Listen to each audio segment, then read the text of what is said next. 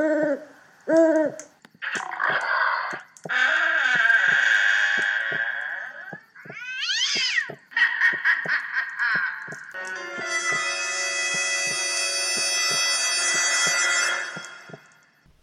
to the How to Survive a Horror Movie podcast, where we learn how to survive horror movies and maybe how to survive life.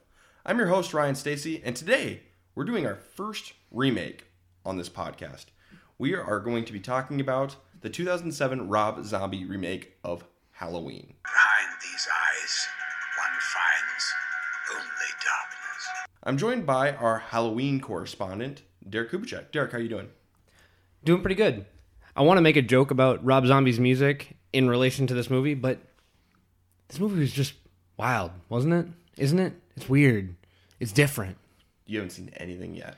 That is scary in its Yeah. in its own way. Halloween 2, the Halloween 2 remake is a trip. That's all I'll say about that. But yeah, you haven't seen anything yet. Ugh. Yeah, what did you think about this remake? You weren't a, you weren't you haven't been a big fan of this series as a whole. You've liked a couple of them along the way. You like exactly two, I want to say. Halloween 4 and Halloween 7. That that that's fair. I I've actively liked them. Eight was bad. Six was bad. Five was real bad. I I really don't like three. I'm gonna say I like the original better than this remake. Really? and this one shot better. It's exactly what you said. You said it was going to be made in that more modern feel, dark, gritty style, use of shadow, low camera angles, like all of that was incredible. But overall, I I just felt this weird disconnect with the movie. Mm-hmm.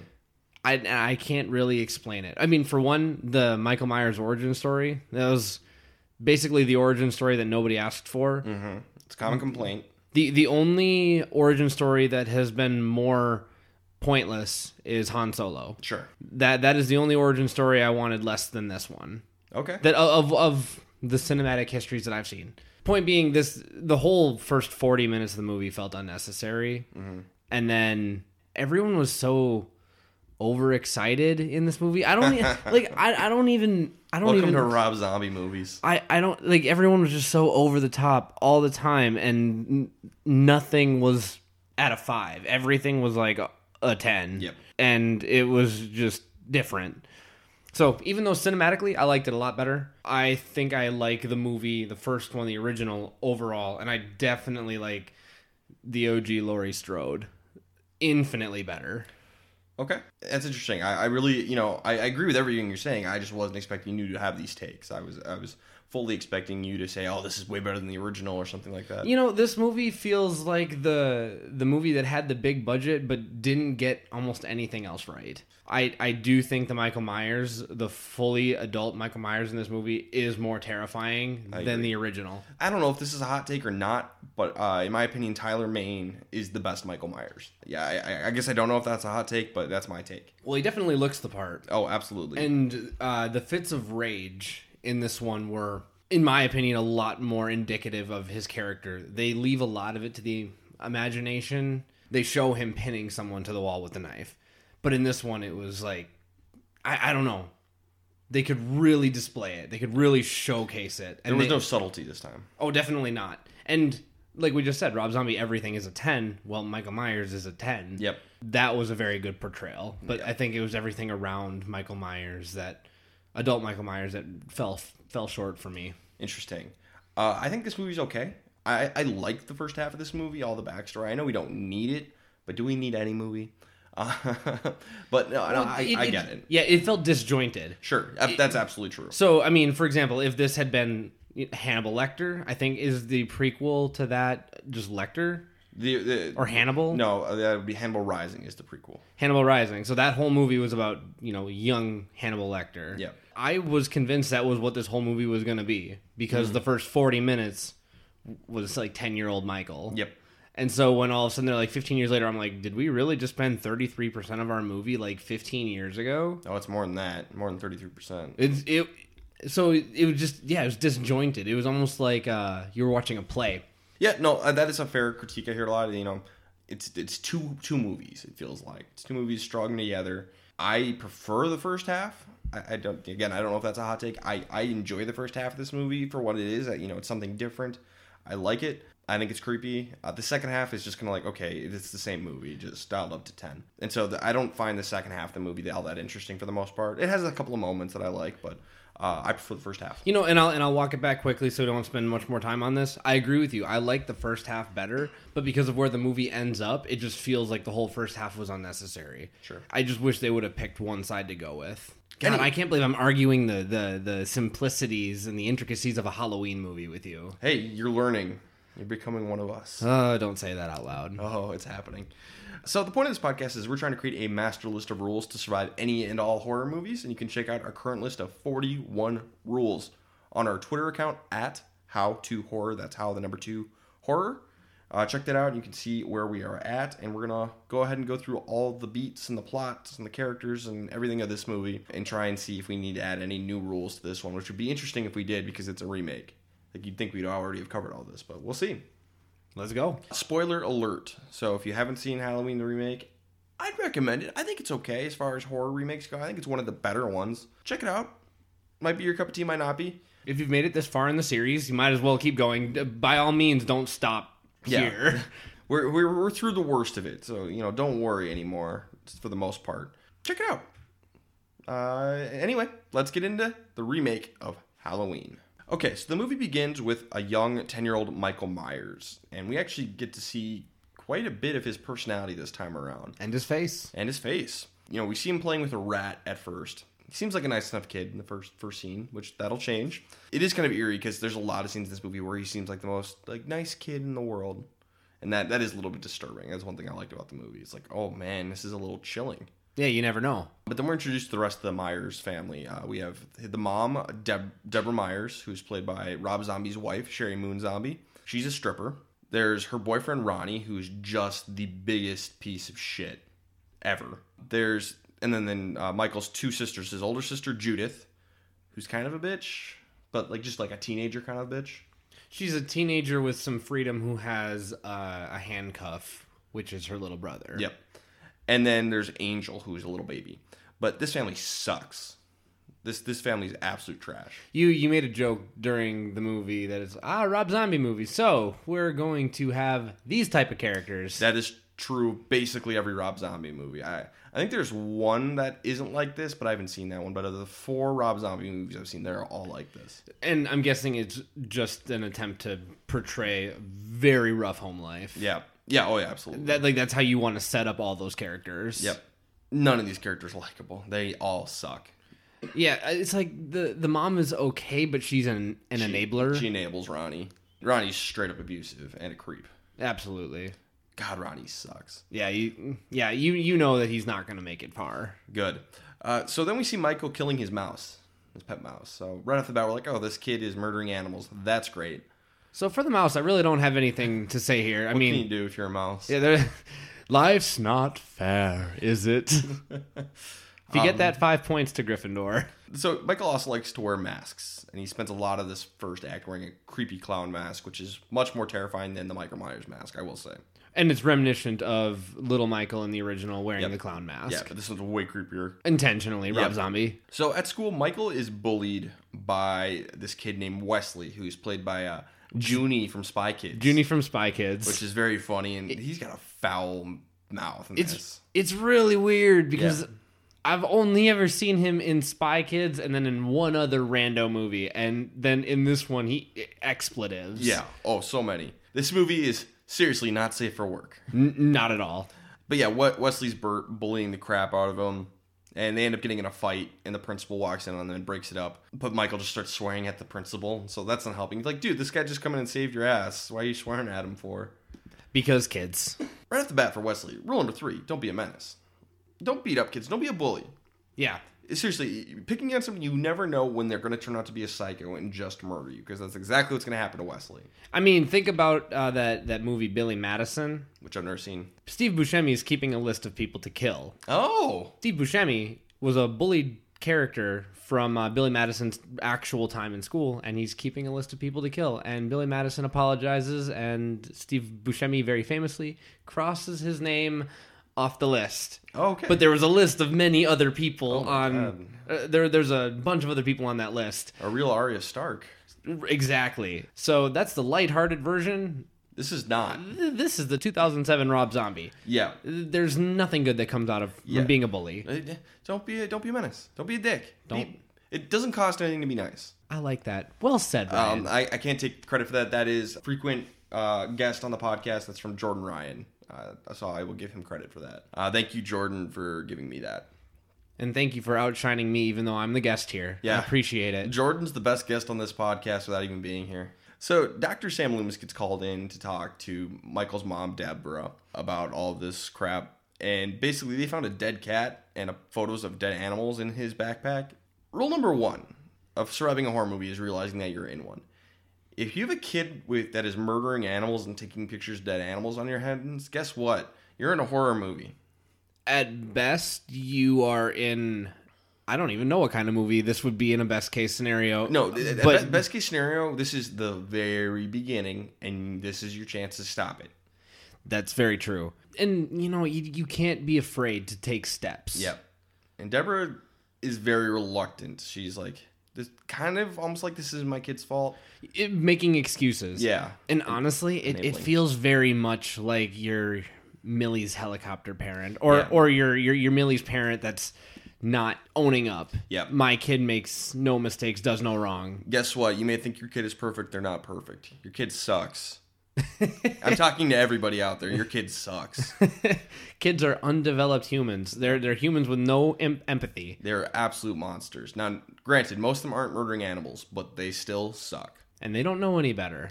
So, uh, assume the worst in your children. it's the that's the right way to go. It's usually pretty spot on. You can tell that Ryan doesn't like kids. he's he's not a fan. No, I'm not a fan. He'd rather watch Halloween 8 Yeah, that's true. than watch a kid. That's true. Yeah, I, I would rather sit through Halloween 8 than babysit, which is smart because babysitters don't have a good uh, life expectancy in this series. No, or in any horror series ever.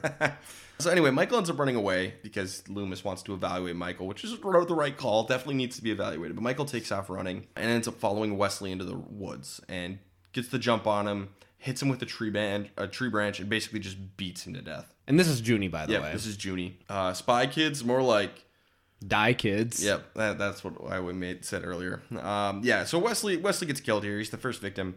Um, he never had the chance to know he was in a horror movie until he was hit with a tree branch, and at that point, he was done. No chance. But rule number three: don't be a menace. Don't be a menace. It's really that simple. Uh, you bully someone, one of these days they're gonna fight back. Yeah, it's just, it's a weird hybrid of learn from past events, but it's like anticipate future events. Th- This has no happy ending. Yep, I guess this is an- another rule. Rule number thirty-two is play stupid games, win stupid prizes. Yeah, absolutely. That's that's that's 32. Yeah, if you bully someone, they're gonna bully you back and maybe kill you. So Michael goes home, and uh, Ronnie is giving Michael a hard time, like kind of ripping on him for, "Oh, you killing animals, you psycho." Okay, but rule number one, Ronnie, you're in a horror movie. You're living in the same house with a kid who's murdering animals. Deborah, Ronnie, and Judith should all know they're in a horror movie, and none of them really realize it. It might be something to do with the alcohol. Yeah, that, that's maybe an excuse for Ronnie, but the Oh. other two aren't drinking. Oh, definitely, definitely not. I think it's. You said it earlier. He, uh, there are times in this movie where he is completely normal and, and isn't exhibiting any signs of any kind of uh, Psychotic behavior. psychotic behavior. So they probably just know Michael as Michael. And the rule of movies is don't show us the boring stuff, show us right when stuff is about to get real. So this is probably the beginning. It's probably be. relatively new. But if you know someone who's murdering animals, that is the biggest red flag.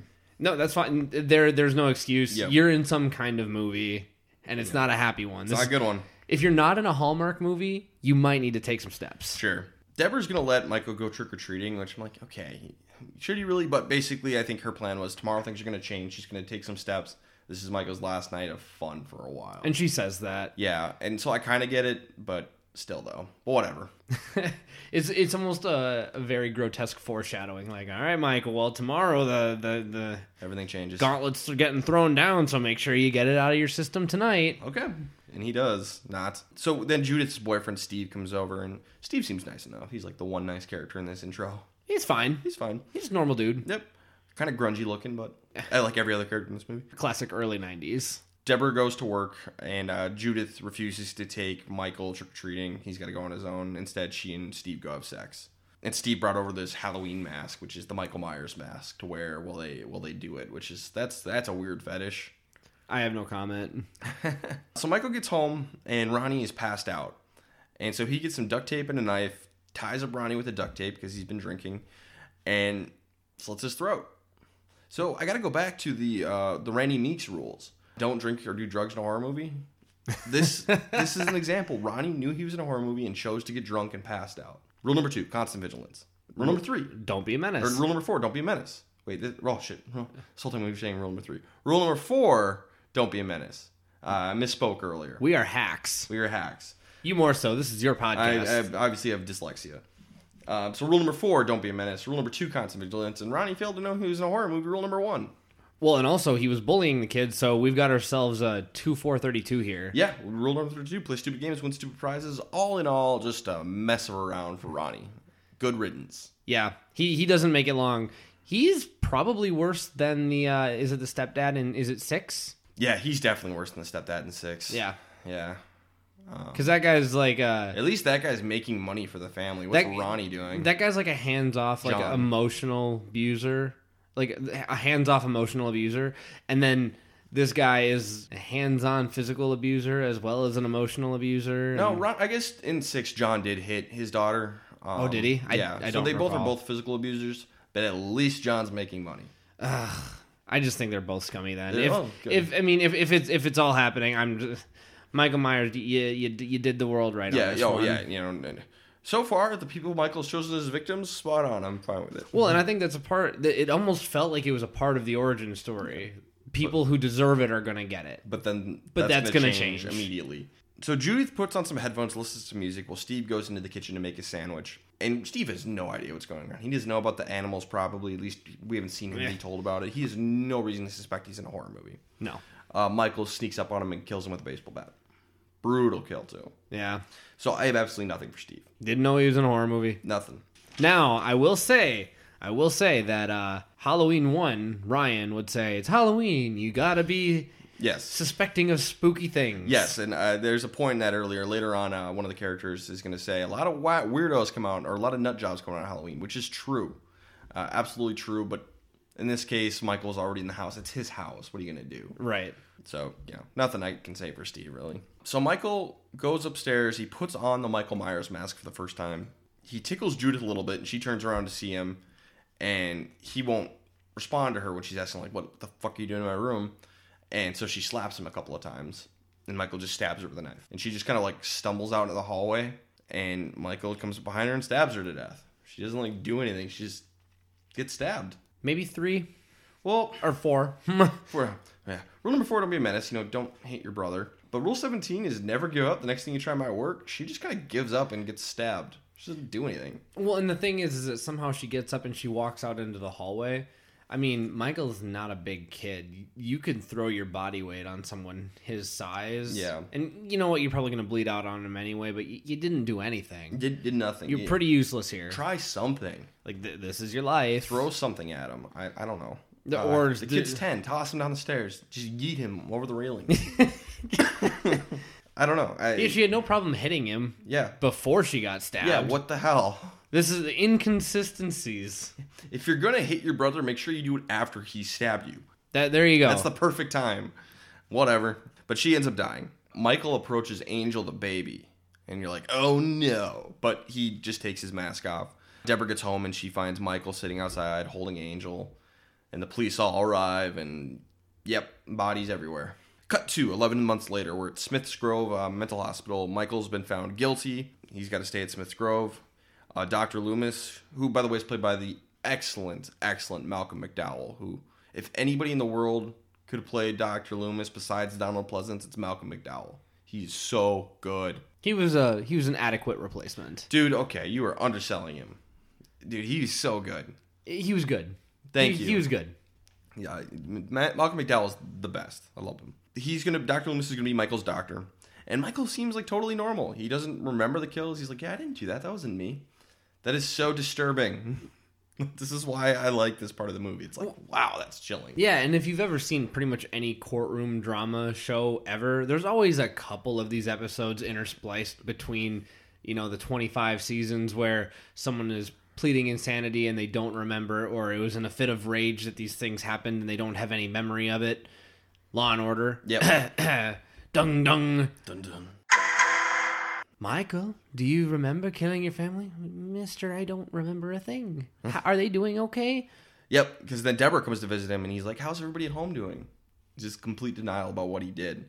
And then we meet uh, Danny Trejo is in this movie as well, very briefly, but his character is a guy named Ishmael, and he he works at uh, the hospital. He's an orderly, and he tries to live Michael's spirit. And he's like, "Hey, you know, I get it. I've been behind walls before, implying that's prison. Yep. You know, it'll drive you nuts, but just like learn to live inside your head. Nothing can like restrict you there." And I, you know, I think Ishmael means really well, but I think this is going to send Michael down a dangerous path.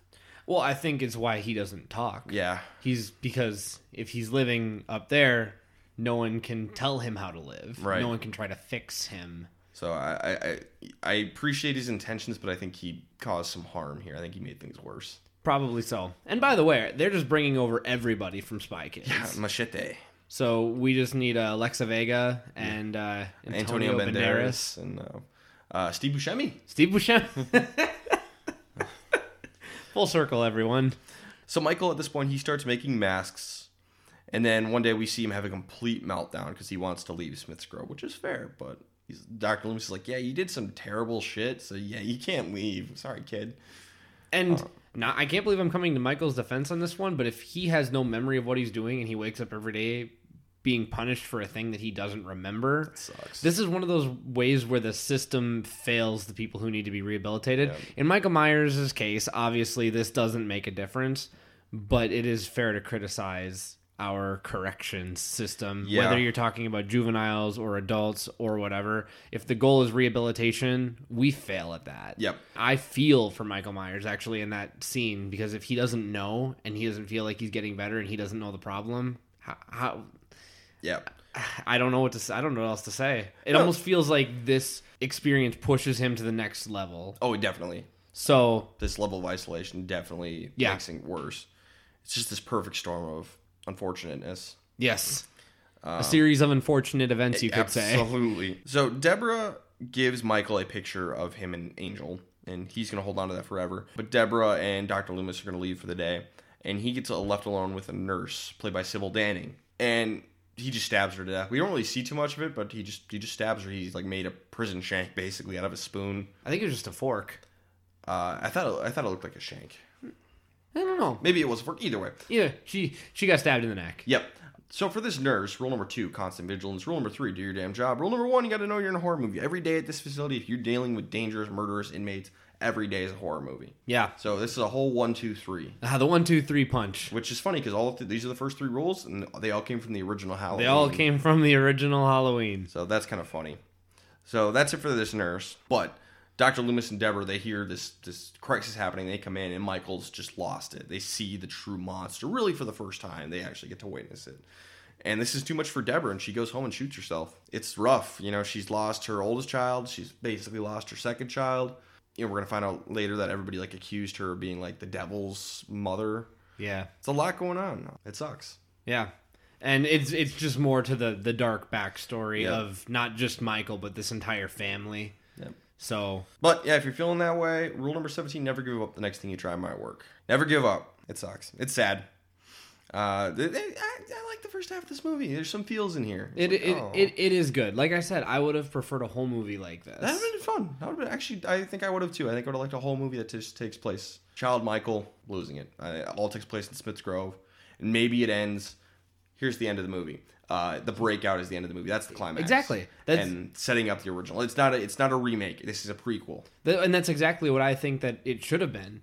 And especially after you walked me back, because when I first started talking about this, I was thinking about where we were and how it ended, and how it was basically like dark, gritty, soft reboot, not a scene for scene remake. But the beginning stuff was way more interesting. Like I can see him going to Smith's Grove. You know, he has his second incident, and you could almost turn it into a really dark version of the movie Holes, where he does have some contact with other juvenile inmates and maybe he's getting bullied again. Mm. and some kids are scared of him some are bullying him. He ends up as like the, the leader of this pack of kids and then cut to whatever you want to make happen. I mean i'm writing this as i'm talking. Yeah. if you're a professional you can go ahead and write this movie please do it There's a I- movie here. I, I would watch it. But then, yeah, you know, you can cut forward 15 years and the movie ends with basically what happens in his life before, what happens at Smith Grove. It all adds up to what we've already seen. That way, we don't have to see it all again. I think it would have been a better- movie. I like it. I sign off on this. Ryan, they should hire us. Yes, they should. So we cut to 15 years later, and we, uh, there's a new orderly Noel uh, who's being shown the ropes by Ishmael. And Noel ends, ends up not mattering at all, but he actually is in uh, plays a pretty important role in the on uh, in the director's cut. But in the theatrical version, he's in one scene and doesn't matter at all. So uh, I wrote his name down because I'd only seen the director's cut before. I'd never seen the theatrical version. I'm like, oh, he, I guess he just doesn't matter anymore. Which is a good thing. Yeah, because he sucks. But Ishmael is still pretty protected Michael overall. So he's still nice to Michael. It's not going to get him very far, but, you know. Michael hasn't said a word in 15 years. Not since he stabbed the nurse to death, basically, that day. I think his last day he said anything. Yeah, so clearly he's taken Ishmael's advice to heart. Yes. And Dr. Loomis visits him again and he talks to Michael. And it's kind of interesting because Loomis considers Michael his best friend, which is much different than how Donald Pleasence played the character. And I think that shows throughout the movie. Later, when he shoots Michael, he seems really torn up about it. I think he genuinely does care about Michael, which is an interesting element. I like it.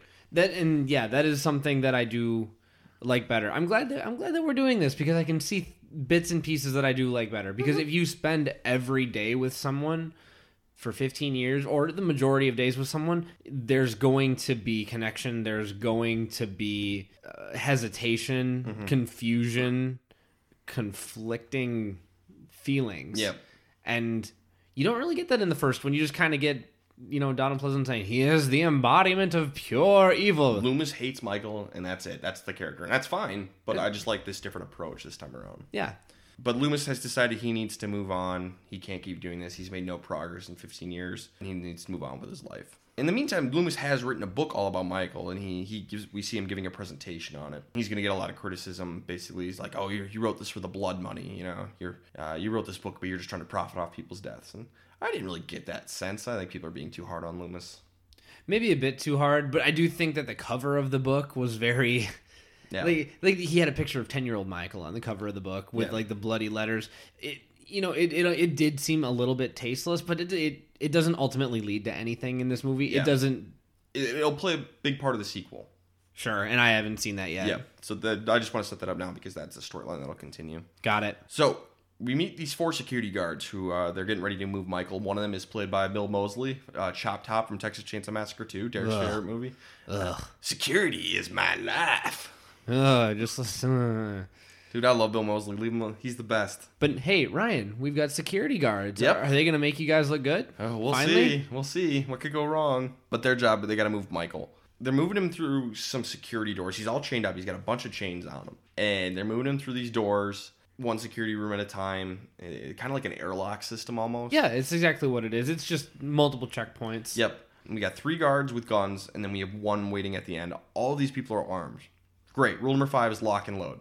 Cool. We're there. And he's and he's theoretically restrained. Yep. And as far as we know, Michael hasn't done anything violent since he killed that nurse 15 years ago. However, he is six foot eight Yep. and built like a tank. Yes. But he, he Michael's immediately just going to break these chains like they're nothing. If he hasn't done anything in the past, I you know if these I, I would assume this is the best change they have, just because he's such a huge guy. So I you know I don't know if this is a failing on the hospital itself or what, but Michael's able to just break through these things like they're nothing. I would definitely go to their uh, chain supplier and uh, sue Yes. because they probably promised that this would hold. Yeah. You know, hold someone. But Michael is able to break free, and he immediately just kills two of the guards before they can do anything. For these first two guards, I think it was just you know tough timing. One of them was Bill Moseley too. You know, you just got to be a little bit more careful. You know, rule number three: do your damn job. But it, it's tough. They, they, you know, there's, there's, you know, I can't really pick a specific point of what they did wrong. I'm going to say that the first two did nothing wrong. Yeah, because if he's never done it before, you don't know that he can break the chains. Yeah. If he goes for the gun first and you're still trying to figure out how he broke the chains, well, he broke the chains and went for the gun. Yep. Too late. And by the way, this checkpoint is a very tight and Yeah. closed space. It's not like there was anywhere to retreat to. I mean, this this thing was like 60 square feet. I mean, it was eight feet by. It was tiny. It was a tiny little box. Where I have problems is actually with this next part Yes. because uh, it was the one security guard left. She has a shotgun. Yep. And she stands like in his face. Well, it, even worse than that is she opens that last security door yeah. when she didn't need to. I never even thought about that. She opens this door. If she just let him shut and kept the kept Michael contained, you know that's rule number three: do your damn job. Don't let them out. That's your job. You're not supposed to let the, the inmates out, and she lets the inmate out. I was gonna say, what's the best case scenario of you opening this door? You shoot him. You shoot him and he dies, and You'll throw one hell of an instant report. that's a long night at the yeah. office. So she needed to just keep that closed and just keep the gun trained on him. If he busts through, then shoot him. Just back up a little bit, give yourself some, space. But she doesn't do that. Uh, she opens the door and fires, but Michael uses the third guard as a human shield, and he takes the shot and gets killed. Well, and we have a rule about this: keep your distance. Yeah, and again for that guy, he's kind of screwed. No, not the guy. I'm Oh, talking the, the- other the lady? The lady, Um, yeah, the one who opened the door. You have a ranged weapon. Yeah, rule number forty is keep your distance. She did not need to get that close to Michael to take the shot. In fact, if she had stayed back a little bit, she might have lived. And you know, to her credit, she does take the shot. Yep. But she put herself into the situation of needing to take the shot. I think that a defensive maneuver here is better. Yep. Rule number 22 is take the shot. She does that, but she put herself into a worse position to take the shot when she didn't need to. Right. Especially if survival is the name of the game, Yep. which it is. You have a job to do, but even this is getting to be beyond your pay grade Yeah. a little bit. And this is even a little bit of rule number 8. Don't leave your shelter. It's it's a little bit Don't, don't let them leave the shelter. But yeah, it, the, it's the the, door kind of works as a shelter. You're separated from Michael and she opens it and she she allows them into her area and she gets killed. And sorry, I'm just going to keep piling them on, but like, use your environment. This is a mental hospital, Yeah. and you had a locked door, Secure secure door. a Yep. secured door, and you're just like, hey, look at this greatest advantage to my life right now. How about I just surrender it? Rule 41, use your environment to your advantage. Exactly. I haven't even listened to that podcast yet, Ryan. yep, that just came out today. So it, it's not good for for her. So Ishmael arrives, and we see like three bodies on the ground uh, of different employees. We can't say anything about them because we didn't see them get killed. But Ishmael finds them. So he, rule number one, Ishmael, you're in a horror movie. Michael's directly behind him. yeah. And so, because of his friendship he has with Michael, he like talks calmly to him. And he's like, okay, "I'm just gonna put the handcuffs on you, Mikey, and we're gonna put you back." And he's like, just starting to put the handcuffs on, and Michael grabs him and tries drowning him, and that doesn't work, and then drops a TV on him. So Ishmael's dead. But if I'm Ishmael at this point, I'm like, okay, Michael, you're good. I'm not gonna do anything. You can go, man. You know, I know do your job is you know rule number is one of our rules, but at this point, It's not his job. he yeah he's he's, He's like custodial. yeah, he's basically custodial. Like he goes into the cells and stuff too. But at this point, I'm just like, yo, we good? I let Michael go. I was telling you before this whole death scene started, I didn't know which direction the movie was going to take with this because Michael's first couple kills are all vengeance in a way. Mm-hmm. There was, I, I don't want to call it restorative justice because that's a positive thing, but in his mind, he was making it equal. Yeah. And Ishmael had always been nice to him. And I'm thinking, okay, well, this has been 15 years and he's been confined. I'm guessing they're going to say the last little bit of humanity, whatever made his killing fair before, was gone with the nurse. Yep. And I was right. So I'm not sure that he even survives, even if he does play nice, but I'm still with you. Uh, this is not your job. Do not put handcuffs on this guy. No. And in fact, just leave, run, We run. got, we got a couple of things here. We got rule number 40 is keep your distance. He gets up nice and close, perfect for Michael to grab him by put, trying to put the handcuffs on, which is terrible. But rule number 11, get out. Get out! At this point, when you start fighting bodies and you see Michael Myers right behind you, it's time to go. Run. Yeah. Rule number uh, 28, run, bitch, run. Run, bitch! Run! just go. It's it's time to leave. Yeah. But Ishmael, he gets dragged over to a sink, and Michael starts drowning him. And this doesn't end up killing him, but the whole time I was thinking this is another rule. Rule number twenty three is no one to play possum. Mm-hmm. Just fake that you drown. Shake a little bit, and then like, oh, I'm dead, and then let Michael throw you on the ground and just pretend to be dead. And then maybe you live. I would say, best case scenario, he thinks you're dead. Worst case scenario, You die anyway. you die anyway. Michael ends up picking up a TV and dropping it on Ishmael's head and killing him. It felt very anticlimactic given that they actually built up his relationship with Michael Sure. a little bit. But again, I felt like that was uh, an artistic choice. Yeah. So Dr. Loomis gets the call about Michael's escapes. Now, now, Dr. Loomis, rule number one, you're in a horror movie. Yes. I mean, you've been in a horror movie, but you're really in a horror movie now. You're in this one. You're in the second act. So we get to this truck wash, truck car wash, Yep. and we meet Joe Grizzly, who's played by horror legend Ken Foree, who's just great. So Joe Grizzly, he gets out of his truck, he goes to the bathroom, and Michael stands outside of his stall door and won't go away.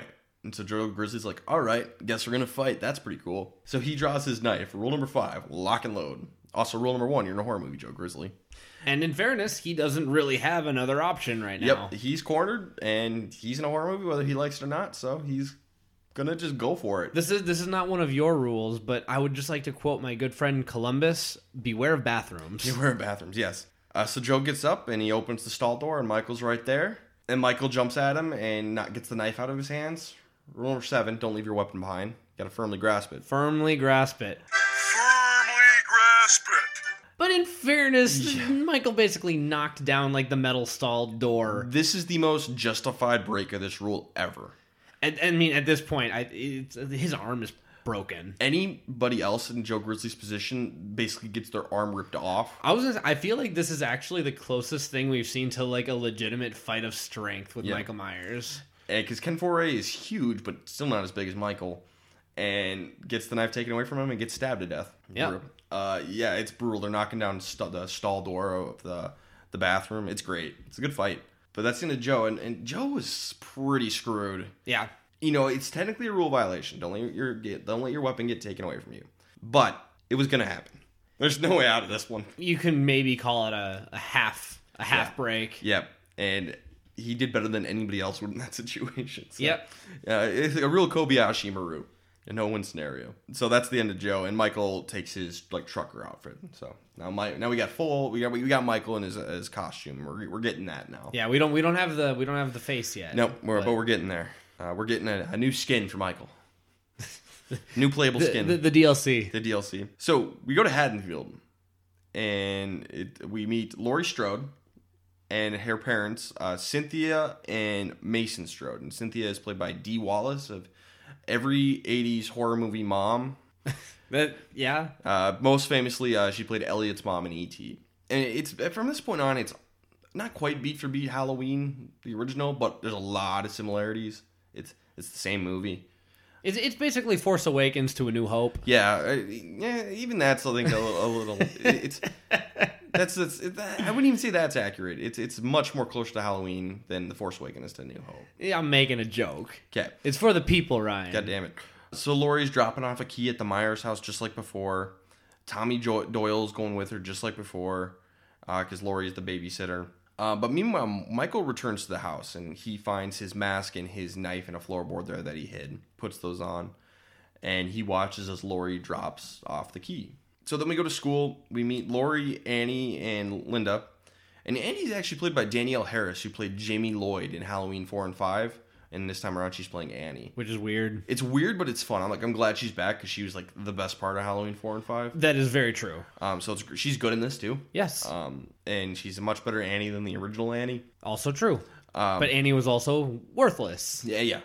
But it is weird because we see her naked quite a bit in this movie, and it's it's weird. Yeah, it's, it, it's it's odd. it's weird. Um, but I I I love that, like you said, how that she came back and she Yeah. not re- reprised, but took on a new role. Took on a new role as back in the franchise after you know getting unceremoniously dumped for Hall- in for Halloween six. They just recast her. Um, so it's good to have her back. But Laurie sees Michael watching her from outside the library. Rule one: You're in a horror movie. Also, it is Halloween, but yes, there's a weird creep outside. It just, you know, be on your guard a little bit, I think. No, you see a weird cre- you see a weird creep outside. I don't remember. Were they at school? Yeah, they were in the library. Call the cops. Tell your teacher.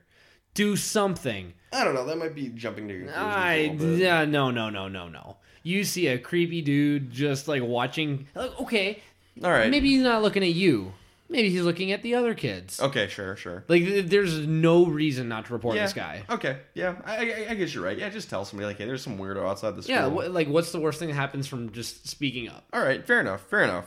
That's all I got. I'm with you. And Loomis is on his way to Haddonfield now as well. So Lori, Linda, and Annie are walking home, and they see Michael watching them again. Now, rule number one: you're in a horror movie, guys. If there was an, any doubt. Yeah, but Linda and Annie just start talking shit and taunting him. That's a dangerous game to play. Yeah, that's uh, Rule 32. Play, Yeah, stupid, games. win stupid prizes, and they, they're not going to win their stupid prize now. When they do get attacked by Michael, it's not because of this moment. They just happen to be in his way, kind of. Which we'll get into. But like Lin- Linda is going to go into the Myers house and get killed, and I have no idea why Annie gets attacked.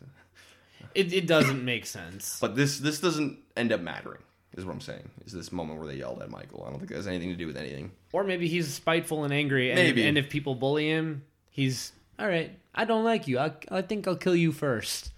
Uh, but Lori's got a good point. She gets mad at him, like, guys, he could have been crazy. What is he gonna do? I don't know, but he could have done anything. Lori, you're exactly right. Don't just yell at random weirdos on the street. Who knows if they they could be just like methed out and come up and stab you to death. Don't don't yell at anyone on the street. And if they're yelling at you, get out. Time to leave. I lived in Los Angeles for a couple of years, and you know, there you run into some weirdos on the street, and they would like try and stop you and talk to you, and you know, maybe they're nice people who needed help. Maybe they wanted to rob you. Maybe they wanted to stab you. I don't know. I didn't stop to find out. yeah, and, and in those cases, Ryan, you were following your own rule. Don't be a good Samaritan. Yes. And stranger danger. Yes, exactly right. Which is a rule here, rule number 18, stranger danger. But what you do is you just A, put headphones in, but don't turn on any music. That way you can hear your surroundings. But just keep walking. Don't make eye contact. Don't address them. Just keep going. What I like to do if I if I'm coming up on a precarious situation, I pull up my phone and pretend to talk on it. Yep. I hold my phone really tightly because sometimes they want to swat it out of your hand Yep. so that they can pick it up. But you know, just if you look like you know where you're going and you have a task, people tend to leave you alone more. Yep. If you acknowledge, that's when you start to put yourself in the spotlight. Yeah, if you have some of that confidence that you know what you're doing, know where you're going, people are not going to come after you as often. Yeah. So even if you don't know where you're going, look like you know where you're going. Fake it till you make it. Now, granted, we're in Haddonfield right now, so it's a little bit different, but you know, there's just some real life tidbits in here. Same rules apply. I mean, I think this can apply in any town, any anywhere USA, anywhere Earth.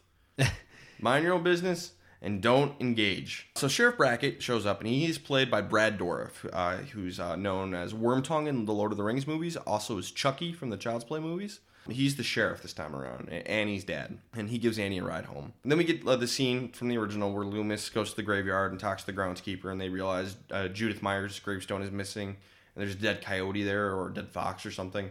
Yeah. Yep, Okay. Michael's in Haddonfield. We know it now. So Linda and Bob, Linda's boyfriend Bob, they go to the Myers house, which apparently is a very common thing. They go there to party. Uh, a lot of kids do that. But Rule four. rule four: don't be menace. You're trespassing. Nothing good can happen from going into abandoned buildings. Didn't they watch the Texas Chainsaw Massacre? Clearly not. But nothing good can happen from doing this because what's going to happen is they're going to get killed. No one else is there. They can't really call for help because they're in an abandoned building. And this is just like Halloween 8 all over again. This is now a uh, home invader movie. Yep. And Michael is just defending himself. This one's much more efficient and much better than Halloween 8. Oh, absolutely. because they go in there and they have sex. Bob goes out to get some beer. Linda Linda calls Lori, just like in the first movie. Bob puts on a ghost sheet and he's gonna, you know, scare Linda.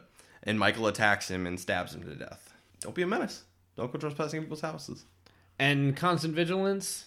But again, it's always an asterisk with Michael Myers. So Michael puts on the ghost costume and goes to see Linda. You know, she gets annoyed because he's not really responding to her. He's kind of being a dick. She thinks it's Bob, obviously.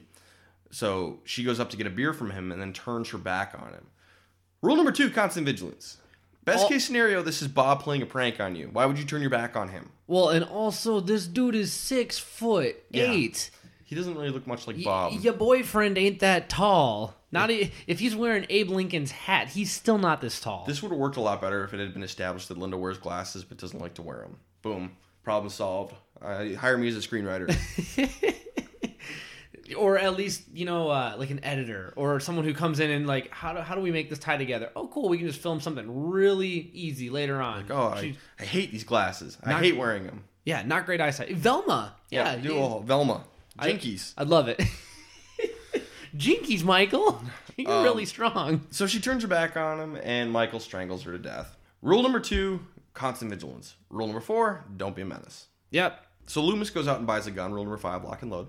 So that's good. Lori and her mom are they're handing out candy, and the dad comes outside. And he's like, ah, "A lot of nutcases come out on Halloween." That's exactly right, Mason. Thank you. Yeah, they, they were handing out candy corn also. Gross. So They deserve to die. yeah, and also Michael was eating candy corn at the beginning of the movie. Oh my god. So that's actually what happened here. No, he just wanted candy corn, and things got out of hand No, no, he didn't want candy corn. He ate some, realized how Oh, bad it was, and killed everybody. and then killed everybody. That makes sense. Candy corn is the worst. So Annie arrives and she's here to pick up Lori because they both got a babysit on the other side of town. Cynthia goes inside and Mason's about to go inside and Michael appears out of nowhere and you jumped. Yeah, I did. This movie is about to get jump scary. Yep. He forces Mason inside the house and instantly kills him. Yeah, Mason had no chance. No, I mean the best you can come up with is constant vigilance, but again, always an asterisk with Michael Myers. Yep. And so Cynthia, you know, at least she she tries to roll five lock and load. She's got a fire poker, but Michael just kind of swats it out of her hands. And and she and she's fifty something. yeah, she's got no chance against this guy. No. She tries to crawl away from him, but Michael ends up breaking her neck. Yeah, she had no chance. And she tried, but she had no chance. I don't understand how Michael knew. Yeah, I don't know how Michael knew to go here. Unless when he was watching them earlier, he saw her go home. Michael's watching the, the, the girls walking home from school, so maybe he saw Lori make it home. Maybe. But how does how does he know that that's her? We still we still don't know how he knows anything or how he figures anything out. Yeah, it, it's true. I, I we have no idea how he knows that. I mean, this- Lori is Angel from the beginning. This is uh the Halloween series, so it's Stonehenge magic bullshit. Yeah, I guess we'd never really figure out how he figured it out in the original either. Doesn't he have to play detective? I don't know how he knows in the original. I, I Hmm. think he just knows. Whatever. There's a connection. Yeah, sure, whatever. Iron Man 3 style. Yeah. But before she dies, Cynthia, Michael shows Cynthia a picture of Lori. And she's like, just stay away from her. And then when she won't help Michael find her, he kills her. So that's why. But again, don't know how he knows. So cut to Lori's babysitting Tommy. Annie's across the street, a couple houses down, babysitting Lindsay Wallace. But Annie's boyfriend Paul is coming over. Rule number three, Annie, do your damn job. Don't be having boys over when you're babysitting. Easy. This is like the one real Annie moment she has, and this this this time around, that's similar to the first movie. True. True. like the one time. and you knew that they had to separate them somehow, and it was Yep. going to be classic teenager whatever Bullshit. shenanigans. So Lindsay is brought over uh, across the street, but before they go, Michael is already in the Wallace house, and I have no idea how he knows to go there. How did he get here? Magic Stonehenge bullshit. Yeah, doesn't make any sense. Loomis goes and sees Sheriff Brackett, who does not believe a word he's saying about the Michael situation. Classic. Yep, do your damn job, Sheriff. All right, this is a doctor, not some nutcase. Well, and also let's use some common sense. It was Michael's. It was his mother's headstone, right? No, it was his sister's headstone. Was it his sister's? yeah, yeah, I think so. Whose ever headstone it was, it was a direct relation. Michael Myers has escaped. Don't be stupid. Put two and two together. Uh, do your Do damn your job, job. Sheriff. So Annie walks Lindsay over uh, as Michael watches. So at least he establishes he knows where the Doyle house is, I guess. And then Annie talks to Lori about Ben Tramer and how she uh, Lori needs a boyfriend. And then th- this time around, Lori's like, "Yeah, I do need a boyfriend," instead of the previous time. This doesn't matter though. like I said, I like the old Laurie Strode better. Jamie Lee Curtis was way better. Yeah, Jamie Lee Curtis was way better. Absolutely. Uh, and and and this was the point in the movie where I told you, my God, they were going for like late Millie's teenager, yep, and they nailed it. they nailed it. they, they- and I'm just, oh my God, it's like looking in a mirror. Yep. Th- these dark times, Harry, dark times. I'm in this movie and I don't like it. it, it was it was just real. I was just yeah, like, the, the dialogue between the teenagers per, feels pretty authentic. yeah, and I hate it. Yeah, I hate it. I hate it. It's, it's bad. so Annie's boyfriend Paul picks her up. Back at the sheriff's office, Brackett and Loomis are talking about Loomis's book, and the sheriff's like, "Yeah, I've read it. You're a piece of shit for writing this. I don't like you." And Loomis is like, "Yeah, but okay, whatever. We still have a problem. Michael's here." Doesn't matter how you feel about me. We have a job to do. And he's like, "I think he's here to find Angel the baby." And the sheriff's like, "Well, oh shit, because here's what happened. He found the baby after Deborah killed herself. Kind of omitted it from the report, just so uh, that baby wouldn't grow up with the stigma. So I mean, that's a nice thing to do. Try and protect the kid. Gave it up for adoption. Gave her up for adoption, and later found out the Strodes were the ones who adopted it. Uh, so he calls over to the Strodes. No answer. Rule number one, sheriff. You're in a horror movie. Yeah, and it's too late. It's already too late. So Annie and Paul are making out, and Michael comes in and stabs Paul and just toss him aside. Paul's dead. Pa- Paul had no chance. Zero. Yeah, there was nothing he could have done. Annie, on the other hand, doesn't act like Annie from the first movie. She does some stuff. She immediately runs for it. And she tries to go right out the front door. She tries to follow Rule 11, get out. She's screaming her head off. She's running for her life, but Michael grabs her and pulls her back in because Michael's huge. Yes. Okay, so now you're trapped back in the house. But she doesn't give up. Rule number 17 never give up. The next thing you try might work. She kicks him uh, and runs off. Uh, she gets a knife. Rule number five lock and load. Yeah. She jumps on him, trying to get, you know, trying to do something, anything. Because at this point, like, you're you're fucked. You got to do something. Yeah. Uh, unfortunately, she can't really do anything against Michael Myers because he's Tyler Mane. He's six foot eight and a million pounds. Yes. So he just kind of hits her and stuns her. She does basically everything right. Besides, you know, she shouldn't have boys over at the baby's. You know, maybe she would have been paying more attention if she wasn't making out with her boyfriend. You should have been babysitting. She should have been babysitting. But he, Michael's already in the house regardless. Yeah. So, but I, Annie does a great job here. Considering this is a little, you know, Considering the situation. five foot nothing Danielle Harris versus six foot eight Tyler Mane. Oh my God, Annie does great considering. It, it's it's hard. It's really hard, but I really admire the fight she puts up here. Yeah. Go down swinging, and again, we're up against Tyler Mane's Michael Myers, the scariest one. So it's tough, but I, I like this scene for, for Annie. Mm-hmm. It is It's good. So much superior to the original. Yeah. I I don't think Annie deserves to win any kind of negative award. Absolutely not. She she will not be winning Night of the Living Club this time around. Which is fitting for the actress. Yes. So Lori walks Lindsay back over to her house. You know, it's been a while. Okay, like she, Lori's probably thinking, all right, they they banged enough. Let's let's bring Lindsay back before we get caught. And they walk in and they find Paul dead. Annie is still alive though. Lori tells Lindsay, okay, get out, go back to the house, call the cops. Great. Get the kid out of harm's way. You're getting the cops involved, hopefully. Like, yes, splitting up isn't great, but this is a little kid. It's a little bit different. So I, I, I like this move to get Lindsay out of here, and Lori can focus on the house. I think this is fine. But She's a little too focused on Annie and not looking around. Rule number two: constant vigilance. well, and you walk in and there are corpses. What makes you think or sorry, there's a corpse and a very, very, very injured Annie. Yep. What makes you think they're gone? Yeah, that's that's a good that's a very good point. There's no reason to suspect that people aren't still here. I mean, this this feels a little bit like uh, which which movie did we watch where it was uh, Joseph Gordon-Levitt? Halloween goes- Seven. It was Halloween Seven where they go into the house and it was the nurse. Yep. It feels like that. And rule number thirty-three: never assume you're safe. Yeah, there was somebody in this house. Yep, very obviously. So, but it'd be different if Annie was dead because at that point you just run for it. But I can get she wants to help her best friend, but she should be looking around Yeah. a little bit more. Y- guess what? You are no use to Annie dead. Yes, exactly right. So Lori goes and calls the police, and she gets through and does manage to tell them the address. That's great. But Michael appears, and Annie's trying to warn her, and Lori's not paying attention because she's talking on the phone. Rule two: constant vigilance. Yeah. And she's shouting, and this isn't that big of a house. Yeah, she's in the next room. Like we can hear her, just Lori's not listening. Now, I can't really put all of this on Annie because she's pretty like deranged at this point. Oh yeah, she's sliced up. But I wish she would have said something other than Lori. Yeah. Say like he's here. They're here. Watch out. That's a good point. Like but she's also not in a very great state. State of mind, yeah. Yeah. Well, state of mind or state of body or state of anything. So Michael attacks Laurie at this point, and Laurie gets away. The back door's locked, but she just throws a chair through and escapes. Rule number eleven: get out. Well, yeah, and that was good. In 17, door was locked, so break it down. Next thing you try my work. That that was uh, very. Uh, is it Sally in Texas Chainsaw Yep. Massacre? Very Sally-esque. Oh, Break- Sally would just jump straight through it. True, but if you don't have to do that, yeah, don't do it. don't do it unless you have to. I want to. By the way, I want to start calling uh, if you're jumping from high high places, you know, or getting off the roof. Halloween eight, pulling a Sally. Pulling a Sally, yeah. I'm gonna start calling that pulling a Sally. Yeah, she's the first one who did it in like the horror chronological chronology. Like his Texas Chainsaw's like the second horror movie. like, so Lori's running down the street screaming.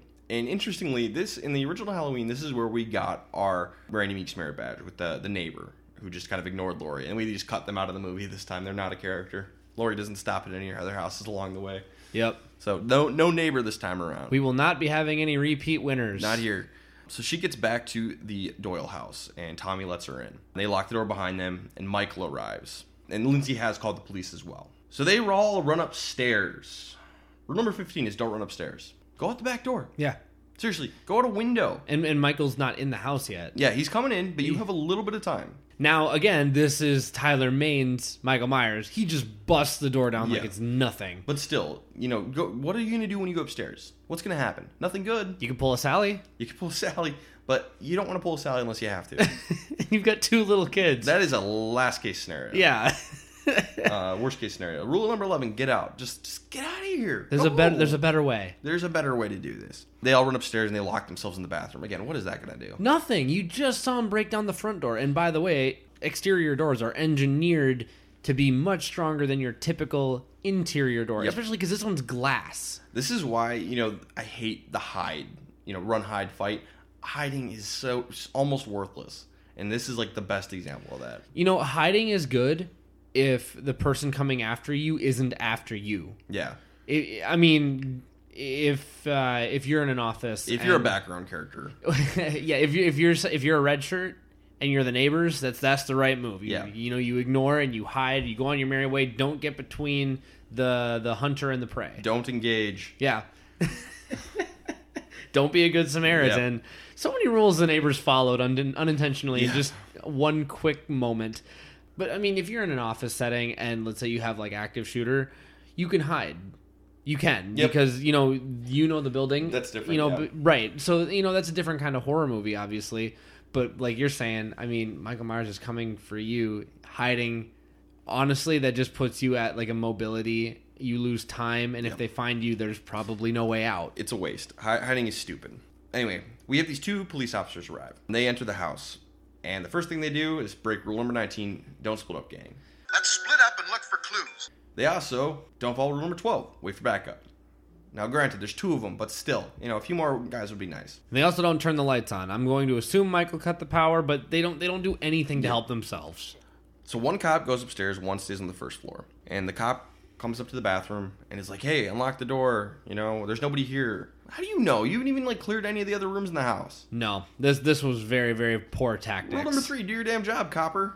Yeah, This is terrible. and if you don't know how to do your job, wait for backup. Wait for granted, backup. granted, Lori and the kids are dead or caught if they do that. Yeah, but the cop But lived. but for their survival, Yep, terrible. this was bad. They were they were they were bad. So before Lori can unlock the door, Michael shows up and, and stabs the first cop to death. Dumbass. Whatever. A lot of rule violations for him.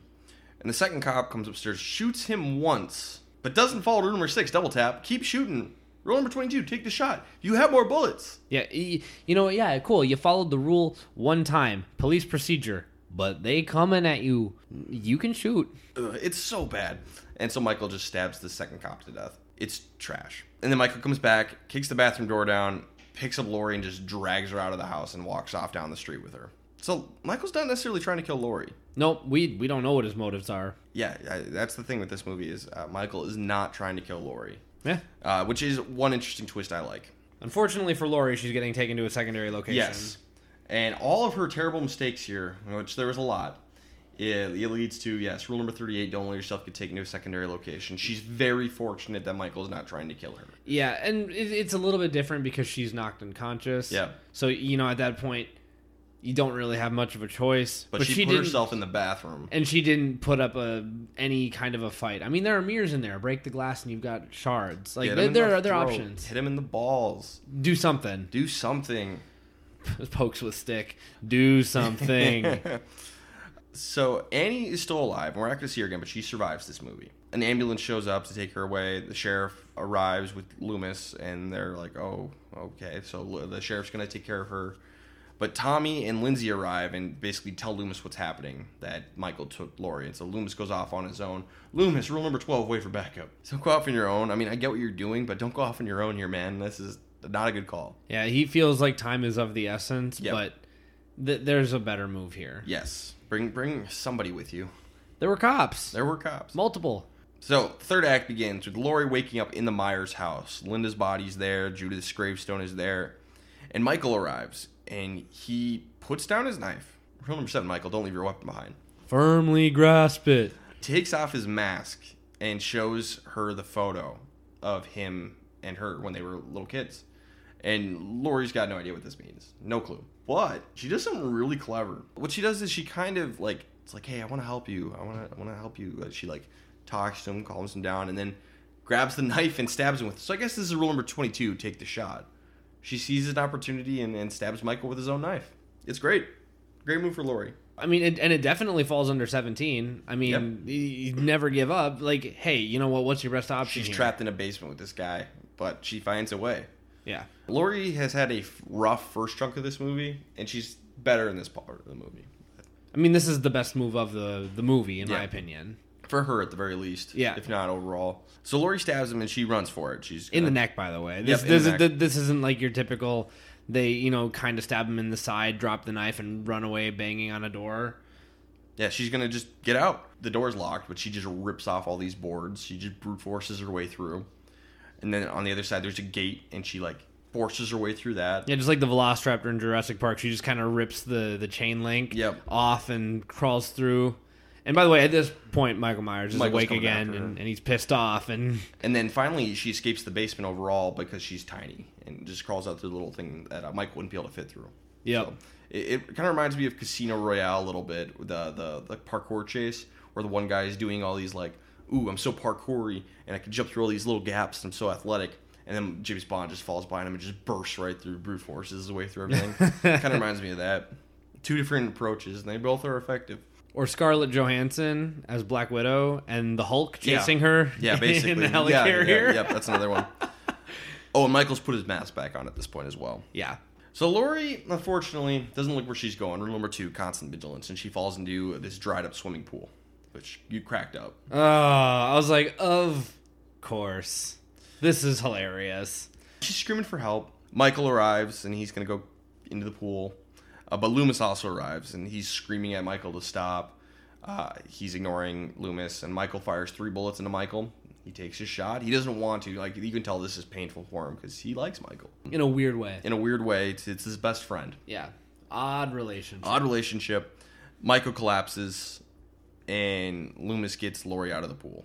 And the, this is kind of set to think it's the end of the movie because uh, Was Loomis, that the boogeyman? yep, Loomis puts her in the squad car, puts his jacket on her, which the gun is in his pocket, so the gun is now on Laurie's possession. It's in the car as well, and they have that the classic end of the original Halloween. Was that the boogeyman? As a matter of fact, I believe it was, kind of thing. And then Michael's back and he attacks and drags Laurie out of the car. Yeah, saw that one coming from a country mile. Yep. So they get into the house, and Lo- Loomis follows, and Michael just tosses Laurie aside and attacks Loomis, and it looks like he crushes his skull. And as far as we know, this kills Loomis in this movie, but no, Loomis survives. He's in the next movie. In fairness, this isn't the first time that we've brought Loomis back from Yeah, the dead. and then maybe maybe that was an homage to that. Maybe. But Loomis, rule number thirty: don't be a good Samaritan. Also, keep your distance. Yeah. Also, yeah. Rule number forty: keep your distance. Like we get, I know Loomis's goal isn't necessarily to survive here; it's to stop Michael.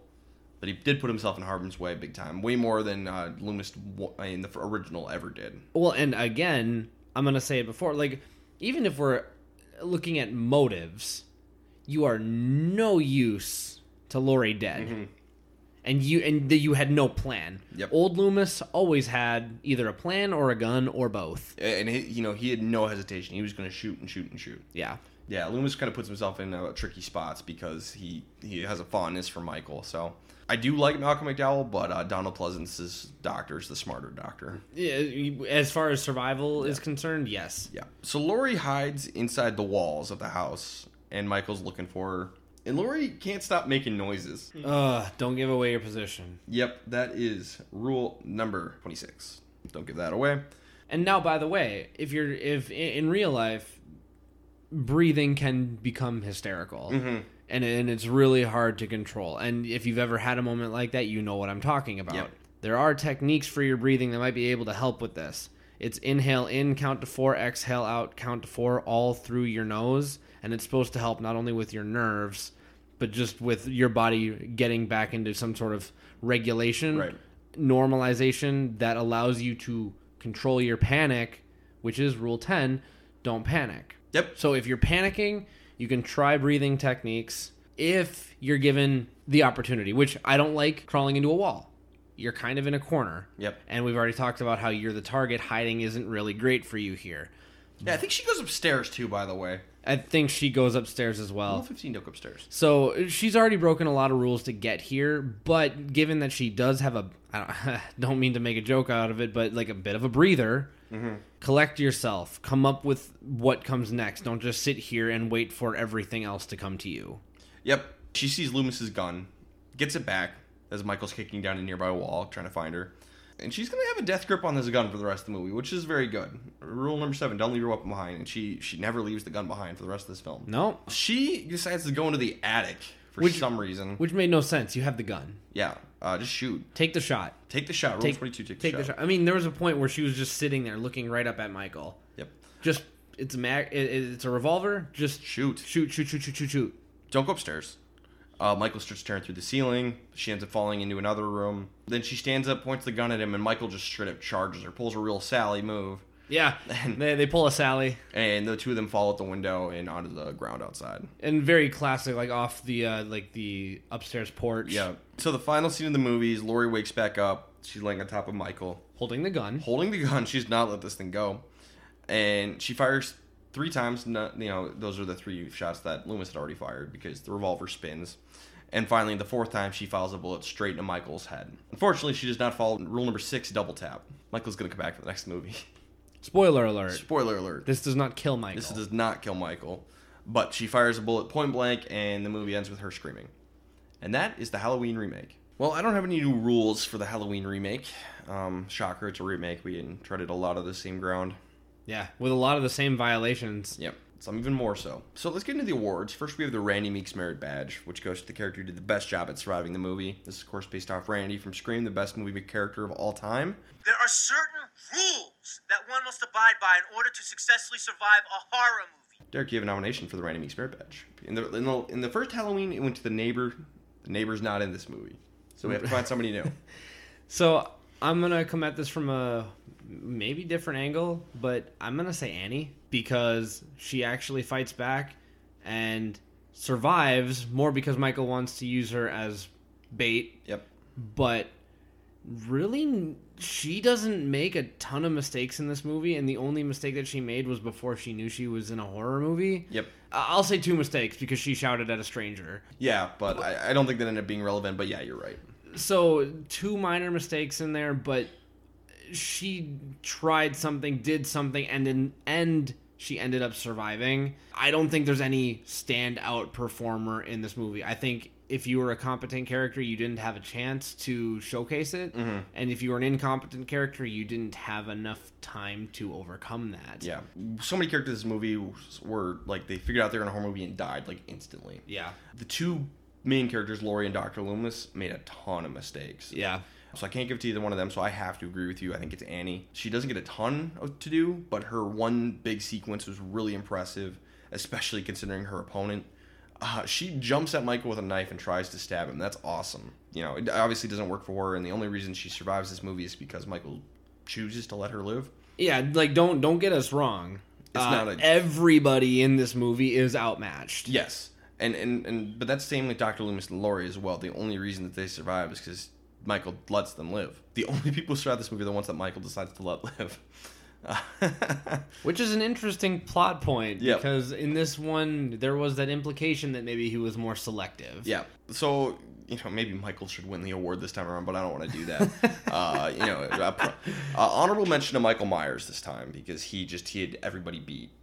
Really, like he was just very impressive performance. But I Annie is the true winner here, which is so funny because the in the original movie Annie was just the worst. Hey, but didn't Jamie win it before?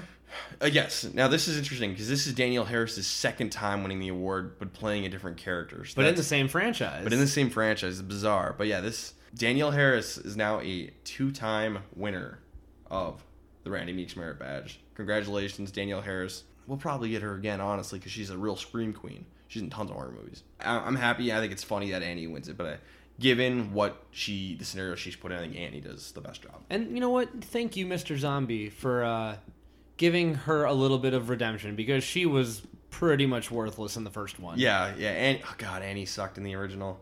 She won our other award the first time out, the Night of the Living Pleb Award, which goes to the worst character, or to the character just the worst job at following the rules. And this is, of course, based off Barbara from Night of the Living Dead, the worst character of all time. They're coming to get you, Barbara. Stop it! You're ignorant. They're coming for you, Barbara. Annie won this award in the original Halloween. Obviously, she's not winning it this time. So, Derek, you have a nomination for the Night of the Living Pleb Award. I would like to throw out a nomination for the two cops who enter the house. I'm on the exact same page as you. I, I think the combination of everything they did wrong adds up to the biggest foul because they knew they were going into a really bad situation. Yep. They had been on the call. They were calling out the house as being clear, even though it clearly was not clear. They split up. They had absolutely no constant vigilance. One of them got snuck up on and basically killed immediately, and the other one took one shot at a charging seven foot man who just killed his partner. Yeah, double tap, dude. I, I mean, eh, I think there's an argument out there for Laurie. I, I do think there's an argument Laurie's out not there, great. but She does some stuff right. everything that these cops do from the second they enter the scene is wrong. Yeah, they the make cop- every wrong move. The cops are have a zero percent. They they zero percent this. And Laurie, she makes a ton of mistakes, but she does some stuff right. The cops are trash. Is there anybody from the first act of this movie that we? Because that's kind of like its own separate You could other like other throw movie. a Ronnie or a Wesley or a Judith in there because they're such dicks. but they didn't know they were in a horror. yeah, not movie. really, not until it was too late. and and so because when I was I was thinking about Ronnie in particular because he's just a horrible person and, and I love these horrible people to win these awards, mm-hmm. but they, I he got drunk and passed out. yeah. That's not really enough to win the award. and, and you know what? Yeah, he was a crappy person, and the movie was serving its version of karma to him. yep, But he didn't know he was in a horror movie. yep. He he should have, but he didn't. But these cops, they just do everything wrong. Yeah. it's uh, utter failure on every level for them. So Do they even have names? Uh, I don't know. Uh, maybe Uh, I'd have to look it up. But uh, the two cops in towards the end of the movie that go into Tommy Doyle's house, they are the Night of the Living plebs. But they're not so living anymore. They're not so living anymore. Okay. Can't believe we were on the same page for that. Yeah, we were on exactly the same wavelength. So Derek, I am assuming since we only have two Halloween movies left, you're going to keep going with this franchise and see the utter weirdness that is Halloween two, the remake. Yeah, I'm scared, but we'll uh, movie. we'll we'll do it. All right, and that goes onto the wheel. Because now it's time to spin the wheel. The wheel of spooks, and here's what's on there right now: Nightmare on Elm Street Five, The Dream Child, Children of the Corn Five, Fields of Terror, The Texas Chainsaw Massacre Four, The Next Generation, The Halloween Two remake, which is the tenth film in the series, Child's Play Three, Leprechaun Two, Saw Four, and Friday the Thirteenth Part Three. Derek, go ahead and spin the wheel.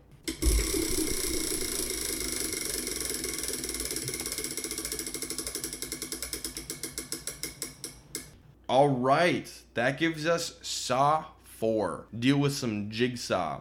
We're going to be doing a little 4 action. That's not exciting because 4 is kind of trash, but uh, I think every movie on the wheel at this point is, is, is trash. So that's just dandy. Even Halloween 2, the remake. Yeah, Halloween 2, the remake's a bad movie. Oh boy, Yep. hooray! Not the worst one on here. The worst one on here is probably Leprechaun 2. Best one on here is probably a Nightmare on Elm Street 5, but none of these are, are good. so this is just fantastic. Okay, so uh, Jake Johnson will be coming back to do his Saw 4, uh, the great star of New Girl.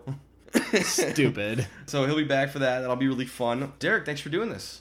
Yeah, thanks for having me. This was a weird one. Yeah, this is a weird one. It's gonna get weirder. You can follow us on on Twitter at How to Horror and on Instagram at How to Survive a Horror Movie. Go ahead and check those out. This has been the How to Survive a Horror Movie podcast. Stay safe out there.